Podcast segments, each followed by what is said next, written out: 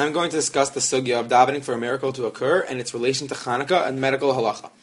The Mishnah on Brachos on Nendalim and Aleph dis- discusses different tefillos that people are allowed to say and when to say them.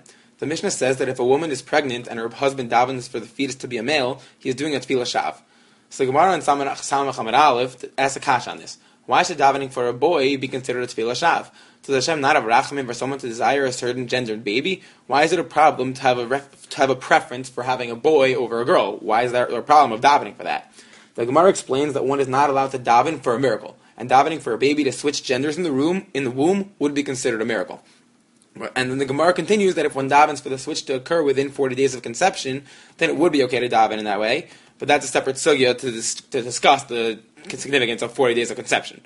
So, so overall, this Gemara is saying that you are not allowed to daven for a miracle. Interestingly, Rav Moshe Sternbuch quotes Rav Kanievsky, who says that one should ideally not find out any diseases that a fetus might have while it is still in the womb. The reason for this is because one might come to daven for the fetus to be healed, which would be considered davening for a miracle. Rav Sternbuch says that in order to avoid the potential of davening for a miracle, is to avoid finding out any details about the potential illnesses that a fetus might have before it is born. Instead, one should trust Rachamei Shemayim that even without knowing the status of the fetus when it comes to its diseases, it should still be a healthy baby. Despite this, the Ramah in Siman Kufpei Zayin seems to contradict this when it comes to Chanukah, which is our Inyan Idioma. He says that one should say Al Hanisim before V'al Hakol on Chanukah and Purim, in benching. If one forgets to say this, he does not have to repeat benching. But then the Rama adds at the end that you should still include it together with the other har- harachamans at the end of benching if you didn't finish benching yet you should say Harachaman Ya'aseh Lanu Nisim Kmosha Asa B'Yamim Haheim, and that is our minhag.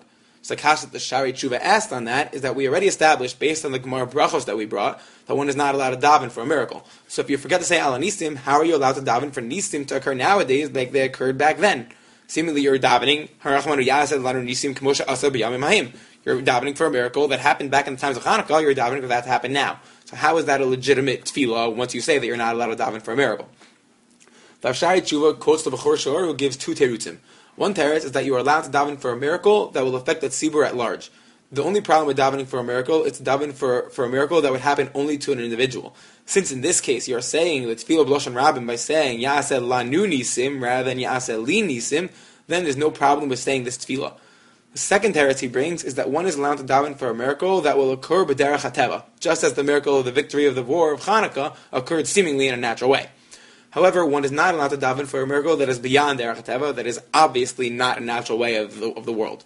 An example of this would be switching the gender of the fetus of the baby while it is still in the womb. And that is why the example in the Gemara that is used for a tefillah shav would be switching the gender of the baby in the womb because that is not a natural miracle. And you are not allowed to daven for a natural miracle. But you are allowed to daven for the miracle that we are saying in the Harachamans of benching by Hanukkah because that is seemingly a miracle. You're davening for a miracle that is done by Derech. So what's the connection with all this in medical halacha? So discussion comes up comes up about if someone is extremely sick and is in a lot of pain. Are you allowed to daven for him to die more quickly in order for him not to endure any more pain, or are you allowed to just let him endure the pain and you're not allowed to daven for the for him to die more quickly? So the Ran in Nedarim Memo Meralef Bedabe Arif says that one is maybe allowed to daven for a person to die more quickly in order in order to prevent him from enduring more pain. Others argue and say you are not allowed to do this. So what is behind this machlokas? Maybe one can fit, explain this machlokes and fit it into the Bechor Shor about what to do if there's a choice of whether to daven for a person to die more quickly or not. According to the Ran, who says that one is allowed to daven for a person to die more quickly, that would be because if the person would survive, it would be considered a nes nigla, and it would be a complete miracle because he was suffering so much. So if he survives, it is a nes nigla, and you're not allowed to daven for a nes nigla. You're only allowed to daven for a nes b'terach so th- which is a nes nistar. So therefore, you would not be allowed to daven in this case for the person to survive, and that is why therefore you're not allowed to daven for the person to survive.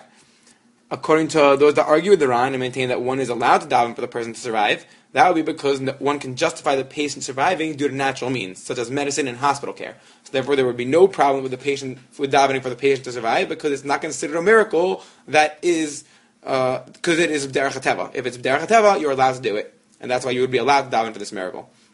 Another teretz about the contradiction between the Gemara and Brachos about the, changing the, the, baby's fetus and davening for a miracle and saying the Harachamans and benching by Hanukkah is given by the Yeshuas Yaakov. He explains that when the Gemara said that davening for a miracle is a tefillah shav in context of davening for the changing of the gender of the fetus, that was because that was a nace that would not be before them to the rest of the world, that it was a, that was Hashem who, because no one knows what the status of the fetus is when it was in the womb. In the womb. So because it's so unnatural, people don't realize what the st- original status of the baby was. It's not a nace that everyone can recognize Hashem. But one is allowed to daven for a nace that would be before to the world that Hashem was responsible for it, and that would help. That would help people praise Hakadosh Baruch Hu. So one who forgets al, uh, who forgets al hanisim in benching davens for a nace that would make Shem Hashem publicized throughout the world, and it would help people recognize Hakadosh Baruch Hu, and that would be okay to daven for. While the case of the gender change of the baby would not be okay to daven for because that wouldn't be mafarstim the nace and Shem Hashem in the world.